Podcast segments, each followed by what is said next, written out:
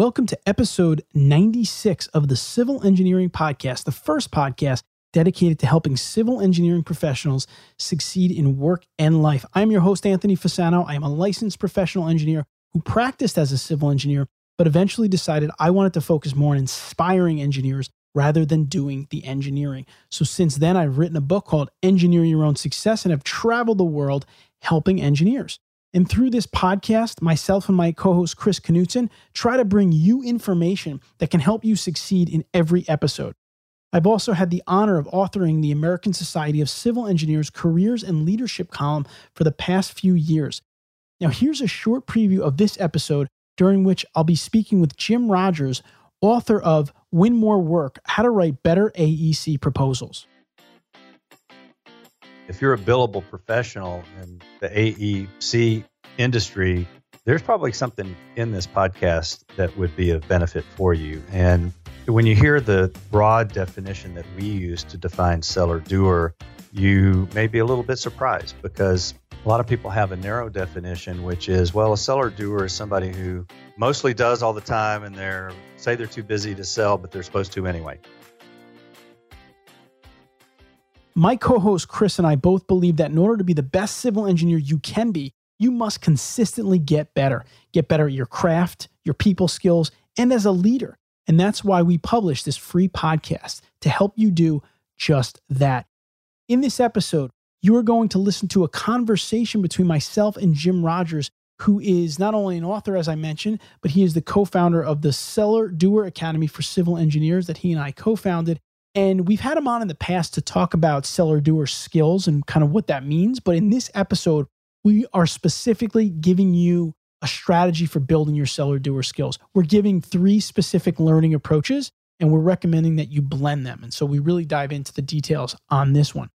Now, I just want to tell you a little bit more about Jim before we jump in here. Jim is a nationally recognized proposal guru and author who helps professional services clients win more work. He is a consultant, speaker, author, and sales presentation coach. Civil engineers hire Jim Rogers to help build their authority and to help them prepare proposals and presentations that seal the deal. He is the author of the book, Win More Work How to Write Better AEC Proposals, which I know many of you probably want to do, write better proposals. Today, Jim is a master distiller of ideas. That is, he helps his clients distill their ideas to the time and space allotted by their prospective clients. He is founder of Unbridled Revenue, which helps AEC firms win more work, and also a co founder, as I mentioned, in the Seller Doer Academy for Civil Engineers. Before we get started, I do want to just reinforce that this is a free show and our sponsors help us keep it free. So please support them. Now, I'd like to recognize our sponsor for this episode, PPI, by asking you Have you been looking for a way to advance your engineering career? Stick around later on for my exam prep tips and tricks. I'll be sharing info on where to find the best resources to prepare you for your licensure exam, including an exclusive 20% discount available only to listeners of this podcast, thanks to our sponsor, PPI. You won't want to miss that. Also, at the end of the episode, Jim and I are going to tell you about our upcoming Seller Doer Jumpstart session that will help you to take all the advice in this episode and put it into action. So, again, stick around for the end segment where we'll talk a little bit about the Seller Doer Jumpstart and how you can come on board for that. All right, now it's time to dive into our civil engineering conversation of the week with Jim Rogers. Civil Engineering Podcast. Civil Engineering Podcast. Now it's my pleasure to welcome back once again to the Civil Engineering Podcast Jim Rogers. Jim is the author of Win More Work How to Write Winning AEC Proposals. He's also my partner in the Seller Doer Academy, which is a program where we help engineering professionals build those seller doer skills, which is exactly what we're going to talk about today. Jim, welcome back. Thanks, Anthony. Glad to be here. The word seller doer, Jim and I both know by now that it's kind of a hot, trendy type of word. We hear it all the time we're looking for seller doers. We want to build seller doers. That's what engineering companies, engineering firms are saying all the time. And so, you know, that's why Jim and I got together and we created the Seller Doer Academy to help people do that. But at the end of the day, you hear people say that all the time, but you don't hear them tell you how to develop the skills. Or it seems like companies are always looking to just hire seller doers. So, what Jim and I wanted to do in this episode is to actually give you some of the action steps that you can do to build those skills. We had Jim on in the past. We talked about an acronym that we use called RLOC, which is really more about the skills, but not specifically how to build them. So I think this is a topic that we can have some fun with and really will be helpful for you. Right, Jim? I hope so. So, Anthony, I thought it'd be good to quickly define what a seller doer is because you may have some people on the phone that kind of wonder, you know, is this the right topic for me to listen to? And my answer would be if you're a billable professional in the AEC industry, there's probably something in this podcast that would be of benefit for you. And when you hear the broad definition that we use to define seller doer, you may be a little bit surprised because a lot of people have a narrow definition, which is well, a seller doer is somebody who mostly does all the time and they're say they're too busy to sell, but they're supposed to anyway. It can be confusing at times for a lot of the AE professionals. So our definition is broad, and it took us probably two and a half years to really settle on one. And I'm not sure this one's the concrete or the cement's probably still hardening a little bit on this because it could change as we get ready to publish or deliver a manuscript to ASCE titled, uh, tentatively titled The Civil Engineer's Guide to Becoming a Seller Doer. But one of the best definitions I think we've come up with so far is a seller doer is any billable professional who intentionally performs actions to help generate revenue. So any billable professional who intentionally performs actions that help generate revenue. I hope I said that close to the same way twice. So that would include anybody all the way from somebody who's just become, uh, it could be an EIT, frankly, but most people don't start there. Usually they have more experience than that, four or five years of experience. But there could be a role for somebody who's fairly new in their role as professional, all the way up through Rainmaker. You know, if you're a Rainmaker who still bills 10, 20%, you're a seller doer, but you're a seller doer on steroids. And you're probably not the person who's working on developing core skills. You're probably working on sharpening your skills and elevating your game. But uh, we consider all people across that spectrum to be seller doers. Yeah, no, I think it's a good definition. And like Jim said, we took some time with that. It's not something we came up with overnight. It's from writing this manuscript, interviewing a lot of seller doer themselves, and just throwing the words back and forth and looking everything. What we're going to do in this episode specifically is in a minute here, we're just going to very quickly recap some of the key skill sets of seller doers. Because, like I said, we don't want to talk about the skills, we want to tell you how, how to build them. And then we're going to jump into four different kind of aspects of building them. We'll go over some blending methods, then we'll jump into some on the job learning, some extracurricular activities, and then some self study. And then we'll come back in the end segment and just tell you how to jumpstart this whole process. So, the skills in general that you're going to see associated with a seller doer would include communication. They're going to include your marketing, your BD, and kind of selling or closing skills, and then your business acumen. These are skills that people throw around loosely quite a bit. I mean, I can't tell you how many times I've heard people say you got to develop your communication skills. It's a broad thing. And so I think that there's a mix. Would you agree, Jim? There's a mix of these different skill sets that go into becoming a seller doer. Absolutely. You know, we spent some time, it took about two years or actually a year to get it pretty well refined and, and identifying what the different skill sets are. And then we, there were so many skills, we came up with about 15 skills. And, you know, I don't know if they're perfect or not, but they kind of fit pretty neatly into three major buckets. One, communication skills, like you just said, which could be business writing, public speaking, interpersonal skills. Another bucket of skills would be more what you think of as sales and marketing skills. So that could be, you know, conducting a business development call, having good questioning skills, being able to position yourself by articulating your value proposition, writing proposals and delivering interview presentations fit into that bucket. And then finally, business acumen, which is really probably more knowledge than skill, which is how well do you know the business that you're in, the industries that you serve, how your clients operate. Can you read their annual report and understand a balance sheet?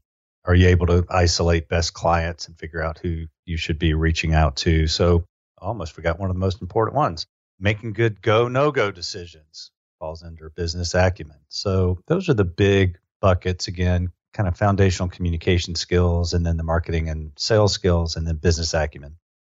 The reason that we wanted to recap those skills or go over those skills for those of you that haven't heard much about a seller doer in the past is because it's a lot more than just saying those words seller doer. There's different skill sets that have to be built up in order to help you to become that seller doer. So it's not flick of a switch, so to speak. There's you need to build different skill sets and become kind of this well-rounded AE professional to become a seller doer. So what we're going to do now is we're going to go through some different actions or learning actions you can take to develop these different skills. And before we do that though, Jim, let's just talk a little bit in general, a little bit of an overview of the different methods and really what we recommend as an approach for doing this is a blended approach, meaning you need to do different things. You can't just watch a video, you can't just do on the job stuff. You have to do a combination.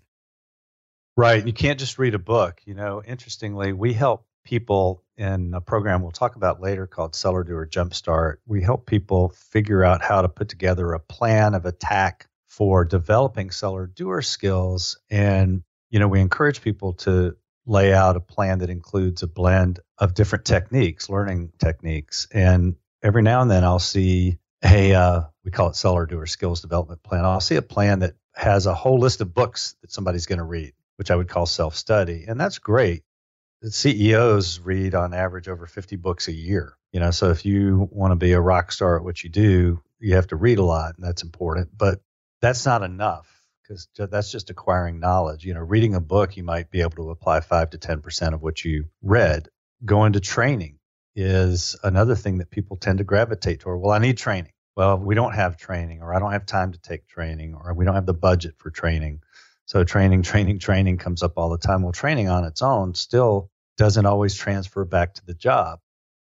On the job is where people tend to learn best because in your work doing real work, so there's urgency, there's relevance, and so when you're getting coaching and mentoring and reinforcement on the job, that is a super way to really build your skills. And it's helpful also to have that self study, reading the books. It's helpful to have training, but st- as standalone methods, they're not going to work real great. The one thing that people don't think about, and we're going to talk about in a minute, is outside the job activities. What I would say experiential learning is kind of a way, a fancy way of saying I'm learning while I'm doing something. So, say a, a new job assignment, taking responsibility for writing a proposal, but there's experiential learning that you can do outside the context of your job. And I call that extracurricular activities. And again, we'll talk about it a little bit more later. All right, so let's jump in now to the first of these couple different learning methods or approaches, which we'll talk about as on the job learning.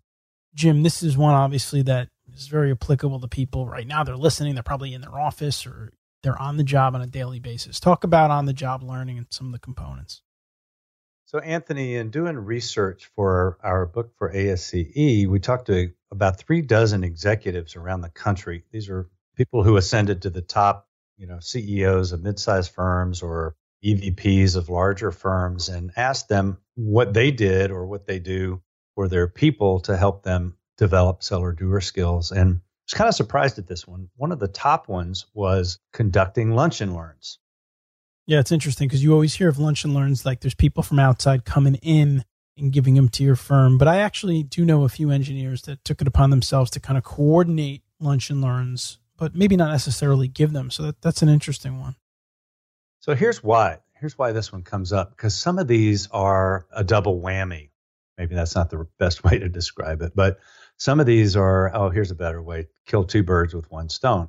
So if you conduct lunch and learns, not only are you developing skills like being able to tell a story of a project or be able to stand on your feet and give a tight presentation and overcome your fear of speaking if you have fear of speaking, or polish your speaking if you're solid but want to get better.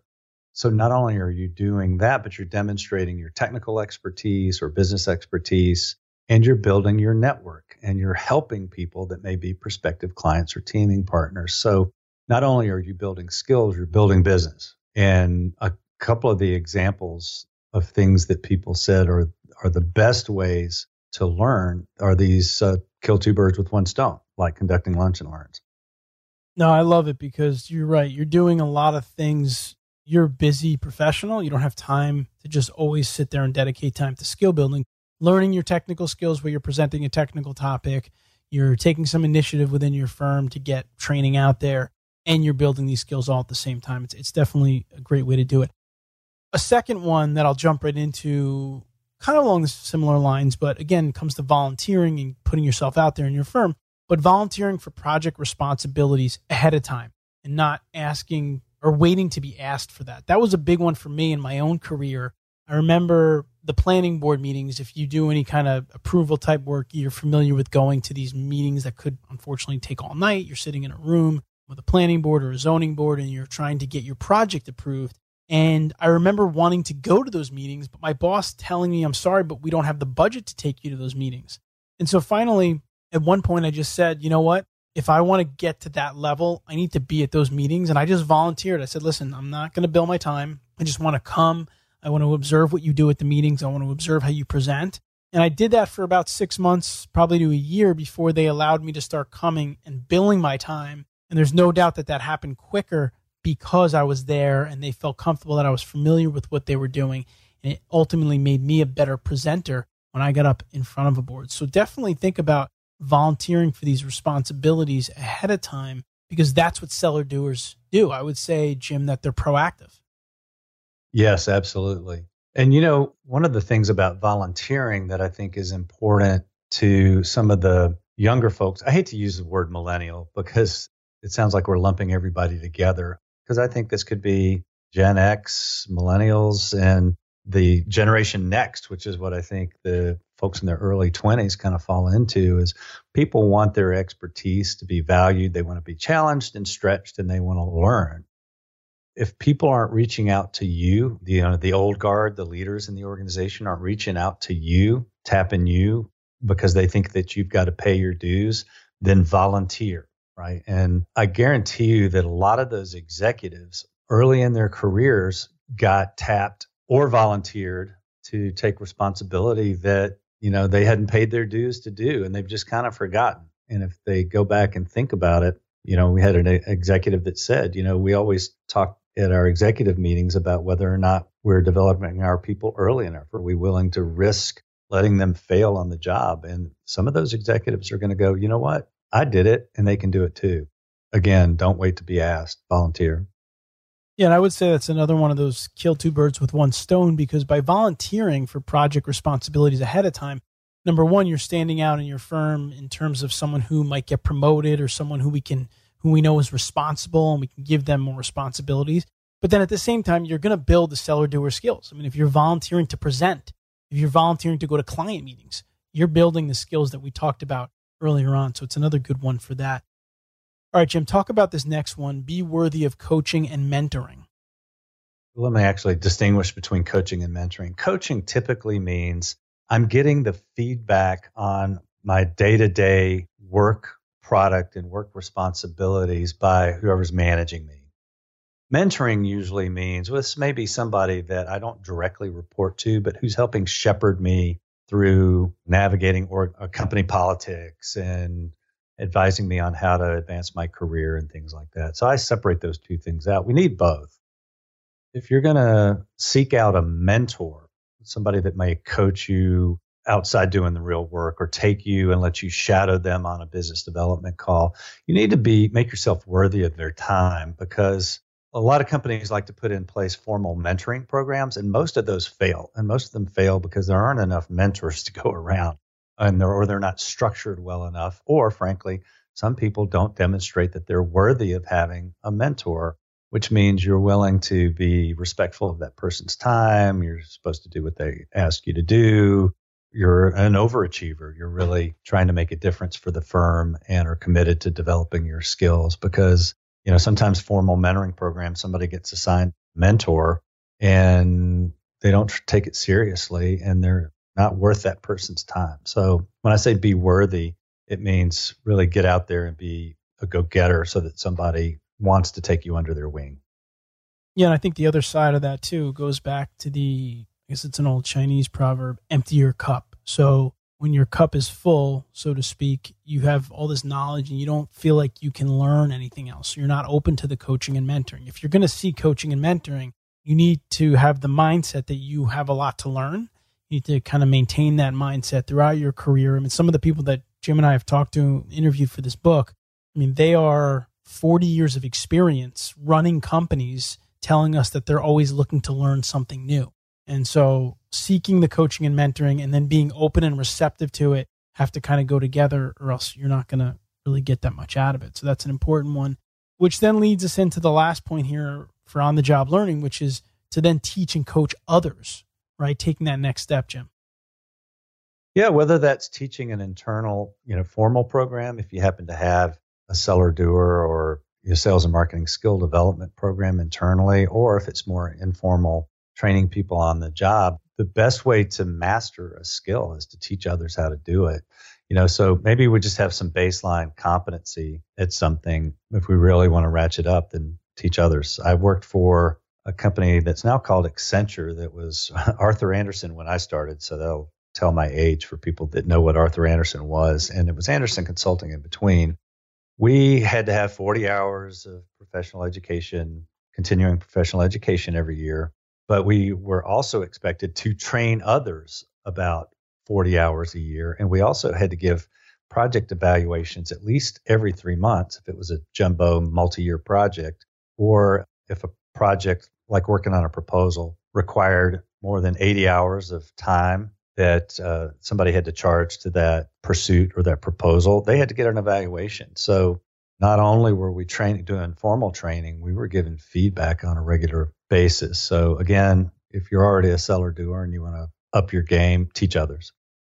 Yeah, teach others, and that that ties a little back into the like lunch and learn would be a, one way that you're able to teach others. So just to recap that one kind of learning method or approach, which is on the job learning. We talked about conducting the lunch and learns in your firm, maybe even put together a program and you speak a couple times throughout the year, but you get other people to speak, volunteering for project responsibilities before they ask you, going to a planning board meeting, going to a client meeting, whatever the case may be, being worthy of coaching and mentoring. So seeking out coaching and mentoring and then being open to it and keeping that open mind and then we just talked about teaching and coaching others. All right, let's jump into our next kind of learning approach, which would be extracurricular activities. Jim, take us into this one.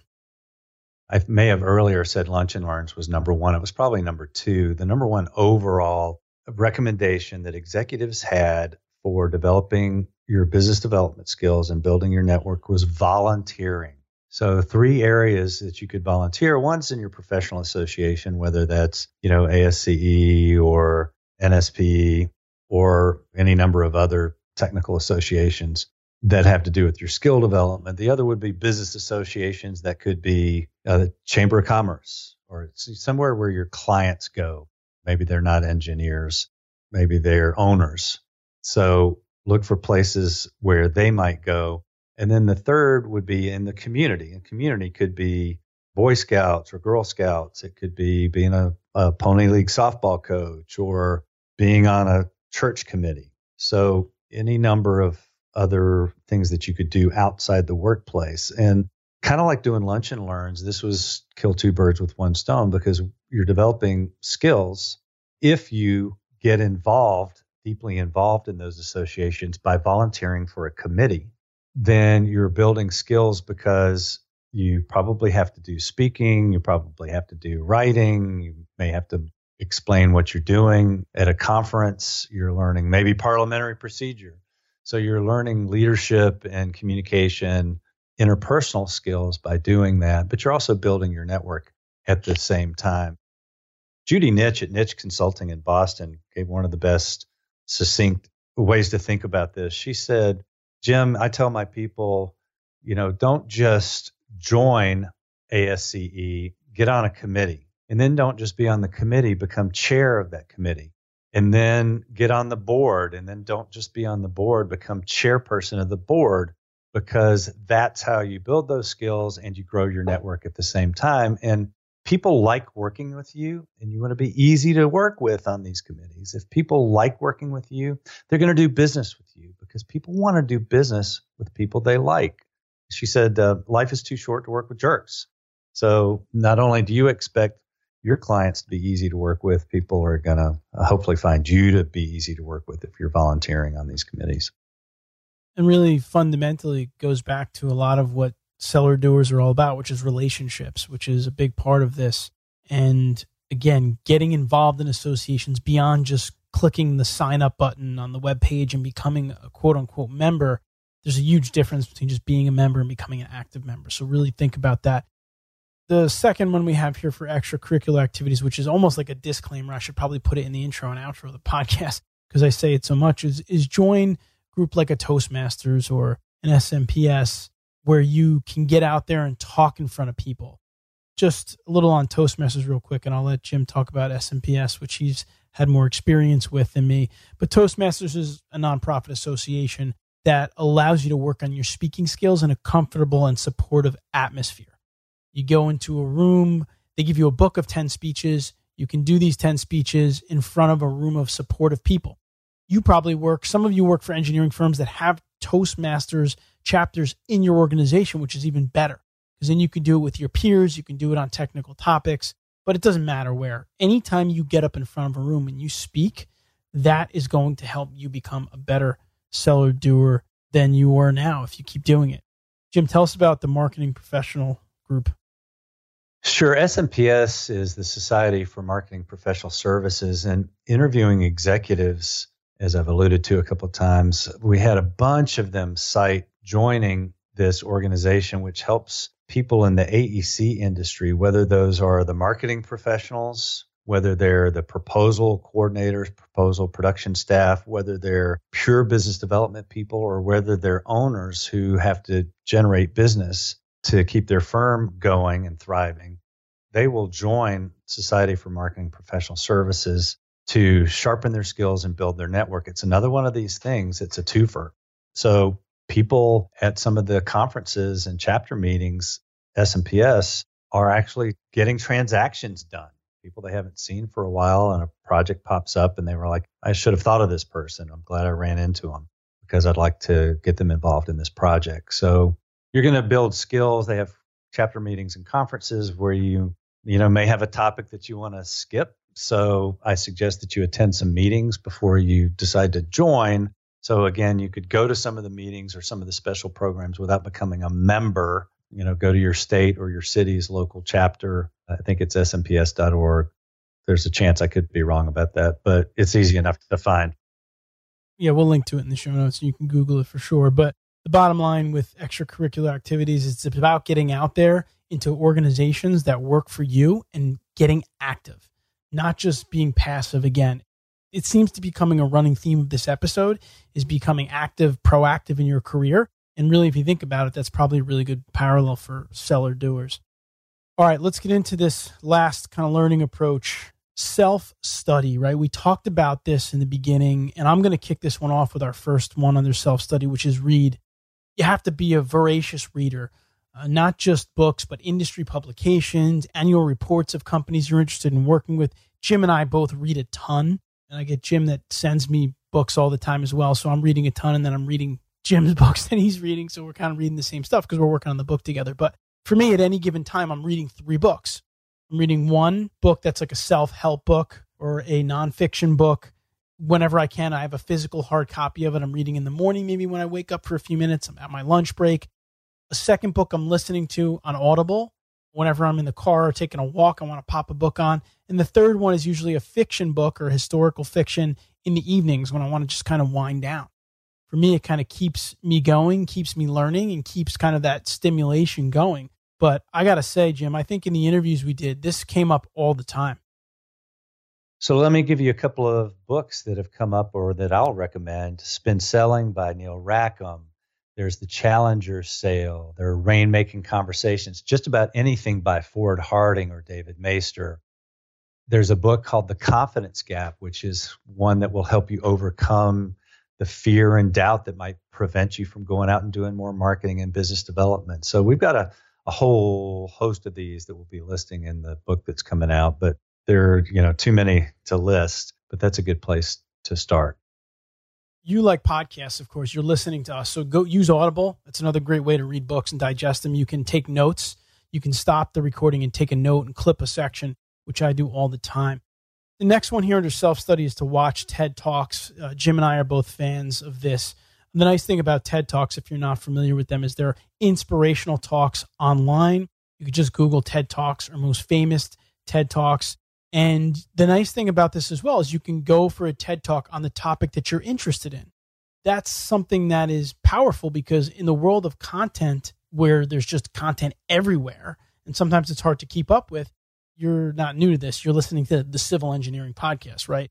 So you know about niche content. So you can go to uh, the TED website and type in something that you're interested in learning more about. And these are some really riveting talks and they're very engaging. And they also do, many of them have very specific takeaways from these talks that you can take and you can watch. And quite frankly, the way I think of these TED Talks sometime is just like this advice that you, it would cost you a lot of money to get this advice. In fact, on our other podcast, the Engineering Career Coach podcast, I spoke with Melissa Marshall, who has a, a pretty popular TED talk around how to improve your communication skills as an engineering professional. And in fact, the name of the talk is called Talk Nerdy to Me. And it's, I think it has something like 2.2 million views. Very, very powerful. And she came on the podcast. She talked all about the same topic. And she ended up launching into a consulting career out of that TED talk because it just gave her so much exposure. So watch TED Talks and you can learn from them. And it's a way for you very easily to consume targeted content. Our last topic on self study, and I'm going to let Jim dive into this one a little bit, is webinars and online courses. Jim? Sure. You know, there are all kinds of tools that are available out there. If you go to acec.org or ASCE, um, SMPS, all of them have offer webinars just about every month. There are other providers, you know, you can Google it. I'm not going to promote all the different tools and courses that are out there, but there are other providers that that offer online learning for $29. So even though you don't have to go to night school to learn some of these skills, you know, if you prefer doing some of this stuff online, you can do that instead of reading a book. Not everybody is a voracious reader, so I get that.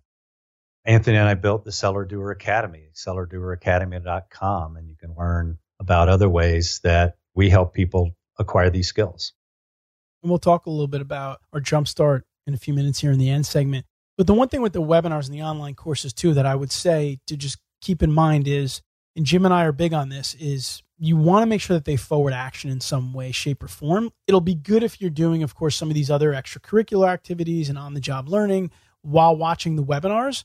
But if you can get a live webinar or a webinar that has an assignment or a challenge associated with it, it's going to really help you to take that information and then implement it and develop those skill sets. Because if you don't do that, oftentimes you'll watch a webinar and very little of it will stick. In fact, Jim and I have done some research into this, and I think the number, Jim, was like maybe you'd be lucky if 10% of that transfers back to the job. Was that the number we were finding? Right, 5 to 10%. 5 to 10%. So if you want to get it to transfer back to the job, you need some, you need to take action on it, maybe seek some coaching on it, like we talked about before and that'll dramatically increase the possibility of you again building those seller doer skills so let me recap this and then we'll jump into our end segment and wrap this up. But we talked about the importance of blended learning methods and learning approaches to become a true seller doer. We focused on three different approaches the on on the job learning the extracurricular activities like volunteering for associations and the toastmasters and society for marketing professional services and then the self study, which was the reading, the watching videos, and the webinars and online courses and activity that goes along with those. So, those are the different blended learning approaches that you can take to really build those seller doer skills. What we're going to do now, take a short break, come back in our civil engineering hot seat segment. And rather than peppering Jim, since we've done that in the past, we're going to tell you how you can jumpstart this process of building your seller doer skills. Civil Engineering Podcast. Civil Engineering Podcast. Now it's time for our C Hot Seat segment where we're going to get you jump started on those seller doer skills. But before we do that, I do want to just take a minute to recognize our sponsor for today's episode, PPI. If you've been thinking of getting your civil PE license, but you're unsure of where to start, now is the perfect time to check out PPI2Pass.com. PPI has helped over 4 million engineers pass their licensure exam and become leaders in their fields. Best of all, PPI has exam prep material to prepare you for any civil PE discipline, including construction, transportation, structural, and others. Visit ppi2pass.com to order your exam prep materials and take one step closer to advancing your career. That's ppi, the number two, pass.com. I also have a 20% off promo code available for listeners of this podcast. Use promo code TCE8 on PPI's website for an exclusive 20% discount. Again, that's the promo code TCE and the number 8, the civil engineer and the number 8. We're back for our civil engineering hot seat segment. I have with me here Jim Rogers, the author of Win More Work How to Write Winning AEC Proposals. And Jim is also my partner in the Seller Doer Academy for Civil Engineers. And we're talking about, of course, seller doer skills and not just what they are, but how to actually build them. And to wrap this one up, we want to help you to get jump started. We just gave you different steps, different learning approaches, different actions you can take. And now we want to kind of tie it all together. So, Jim, how can the listeners get jump started on building these seller doer skills? I should probably clarify a little bit. You know, we call this a seller doer jumpstart. It doesn't really mean that it's for people who are first time seller doers, right? It could be somebody who's been a seller doer and you've gone dormant a little bit, or maybe you're a seller doer and you're ready to amp up your game. That this is a good way to do it because without a plan, without a written plan or at least a well thought through plan, uh, it could be on the back of a cocktail napkin, but we have better tools than a blank cocktail napkin. Um, having a plan and committing to it is really a great way to get started. So, the first thing to do in the process is to take stock. So, we have something I've talked about before in the past, which is called the Seller Doer Training Needs Assessment. And participants in the Jumpstart go through and take this assessment. It helps you do two things. One, it helps you think through what activities you are or could be or should be performing to help generate revenue for your firm. Once you've done that, it helps prime the pump to think about the kinds of skills that you need to support those activities. So let's say you want to grow your business by speaking and you know that you need to get out there more speaking at conferences or doing lunch and learns. Well, what are the skills you need for that? Well, one's writing, business writing, the other is public speaking. So if you're uncomfortable with public speaking or need to sharpen those skills, then that would be a skill that you need to plan to work on.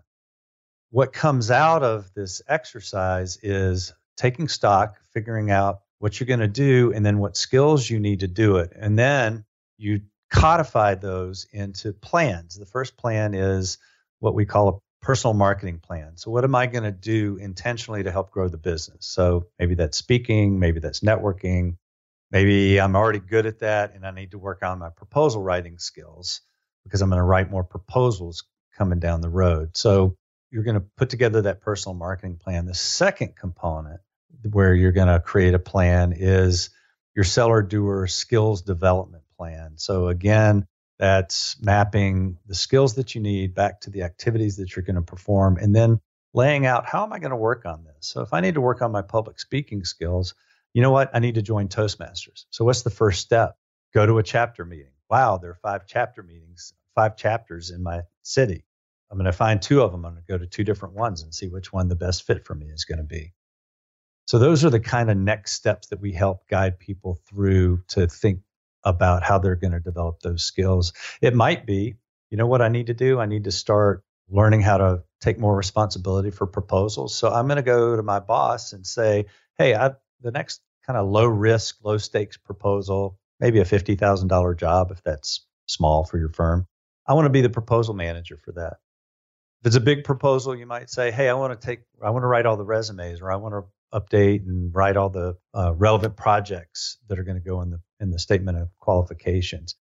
So go ask for that assignment, and once you lay that out on a plan, and we suggest you know 30 days, 90 days, 365 days, both for the marketing plan and for the skill development plan.